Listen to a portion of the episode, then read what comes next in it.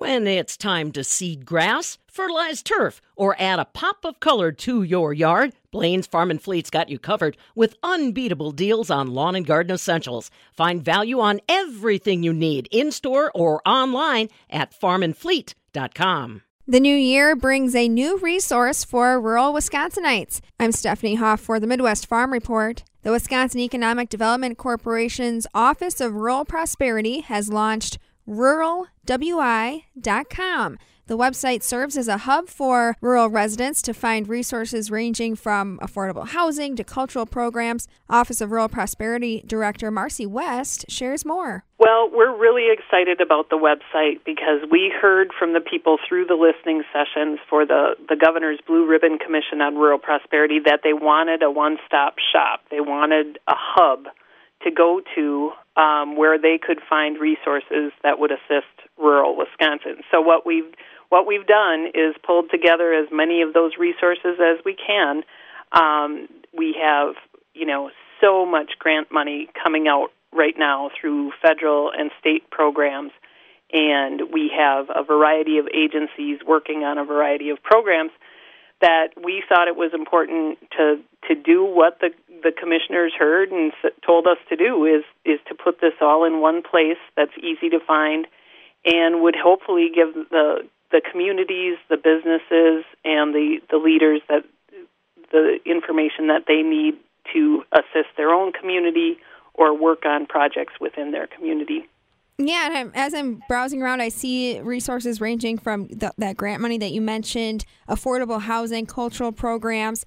What is there that's specific to the agriculture community? Well, there's there's a variety. As you know, everything from broadband to housing to workforce impacts our agriculture community. Um, so we've we've paid attention to what Department of Agriculture is doing, what USDA and the farm service agencies are doing, and providing those links so that um, folks can can see where those resources are and who to contact to learn more or to participate in any of the programs coming out. Um, we will be updating it regularly so that we can continue to share some of those success stories. Um, you know, specific to the ag community, we're we're seeing a number of farms that are looking for, you know, how do you transition to the next generation, or how do you diversify a farm uh, so that you can sell locally or sell to school food programs. Um, so those are the kind of things that we'll continue to upgrade on on how others have made it work. Um, you know, like we've said, the rural communities are so good at problem solving and and coming up with solutions that this is just one of those places where they can learn from others and and hear the good news that's going on in the rural areas. Yeah, is the point of having those success stories on the website to encourage people to take advantage of the resources listed? It definitely is, yes. We would love for more communities. Um, we know how hard it is for small communities, especially, to have the infrastructure perhaps to apply for grants or, or um, reach out to get the help that they need on the biz- for the businesses or the economic development. So we've tried to make it easy for them, um, and we are also there to provide technical assistance if they don't have, um, you know, like a staff person that can can work on a grant for them or um, that access to an economic development kind of entity that could help them take advantage of some of this great stuff that's going on throughout the state. And this isn't just the state talking to the people, right? You guys are asking organizations, businesses, communities to engage, to to be a part of this website, to be a part of the conversation, if you will. Who should be contributing to the website? What should they be contributing and how? Well, we just like you said, we would love to hear from organizations or individual businesses or communities that um, have figured out what they can do to assist their residents or their own businesses within their communities and share those stories. Um, you know, the the tribes as well. There's there's a number of things going on where daycare, for example, is is a stressor for everyone in rural communities. but we have um, tribes and communities working together to provide the resources that perhaps smaller daycares can meet the need or more frequent, um, you know, kind of a cooperative style project that can go on.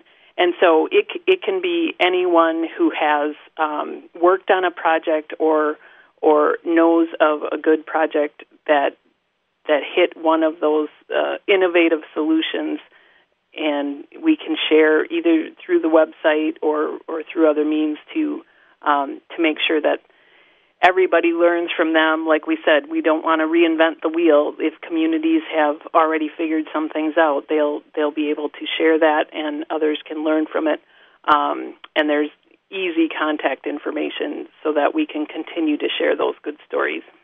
And speaking of contact information, I'm on the website. I'm clicking through. It's very simple to use, easy to find resources, for example, or organizations that are contributing to this website. And then also the contact link where you can hear from who is ever viewing. So anyone that wants to get in touch with this page has a clear way to, to get in contact with you guys. Exactly, exactly. The the contact us is um, you know really easy to use, and then you know if if it if it's not their tup, cup of tea to to go to a contact us page, there's a phone number there too. You can you can call a 800 number and um, ask for the Office of Rural Prosperity, and you'll get a a real live person that can connect you to um, to folks that can help.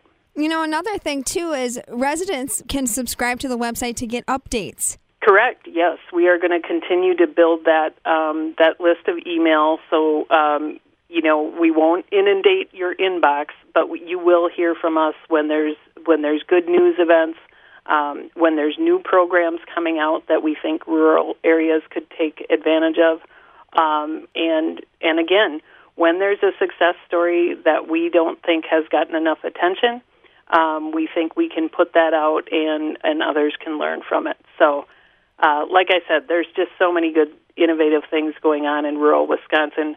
We want to make sure the good news gets out there as well, um, you know, especially given that these are stressful times. We know that there's there's still people that are figuring out solutions, and we want to highlight those. I like how you describe the website as rural Wisconsin's front porch, a place where everyone can learn the news, share good ideas, as you said. And it's also a chance to showcase the Office of Rural Prosperity because you guys haven't been around that long. We have not. No, we've we've only been around a little over a year. Um, you know, the Blue Ribbon Commission uh, recommended that rural Wisconsin get the voice, have the voice, uh, central focus, um, elevate some of the attention that rural Wisconsin deserves. And so, yeah, in this in this little over a year, we've uh, we've been able to get out, meet people, um, hopefully elevate that conversation like everybody told us they wanted us to, and and then put some things out like this of um, helping those communities and businesses get to the resources they need uh, to to serve their customers or their residents. And this includes also the pilot projects the Office of Rural Prosperity is doing. I mean, even in your infancy, you guys have projects going on. One is to expand broadband, the other is to trace climate equity. Uh, do you just want to talk about those two projects, how long they've been going on for, and a little update on, on how that's going?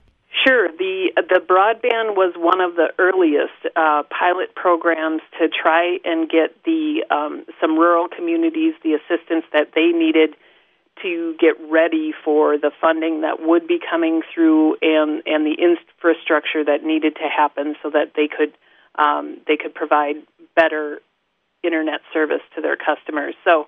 Um, that was a really important pilot program, and then we worked with the Public Service Commission and I think, as you reported in the fall, the Public Service Commission did recognize the the rural um, issues that people were facing as far as getting broadband to that final mile, that last mile.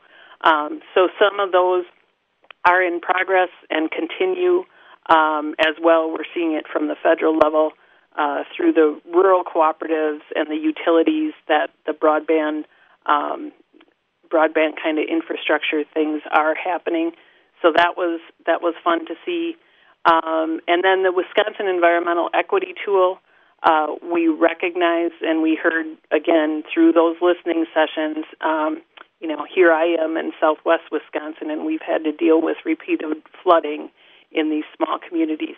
So the environmental equity tool is pulling together a variety of data sets um, that will show where Wisconsin residents are the most vulnerable, whether it be for health or flooding or um, you know other types of impact, and put that as well into one easy to use kind of central location where policymakers can decide use it to decide what's best for their people as well. So at the local level, at the state level, you know, we look at our county health departments right now and what they're dealing with and things like that. So the environmental equity tool is is a unique project um, that that again, it's multiple agencies working together to put important resources out and and let people make decisions from the data that's kind of coalesced into one spot. So those are fun. Um, other things we've been working on the um, the Main Street Bounce Back program. I think you and I talked about it previously. It was to to help get funding for uh, local businesses that had a vacant retail or um, any kind of vacant business area. That ten thousand dollar simple application that came out through the regional planning commissions.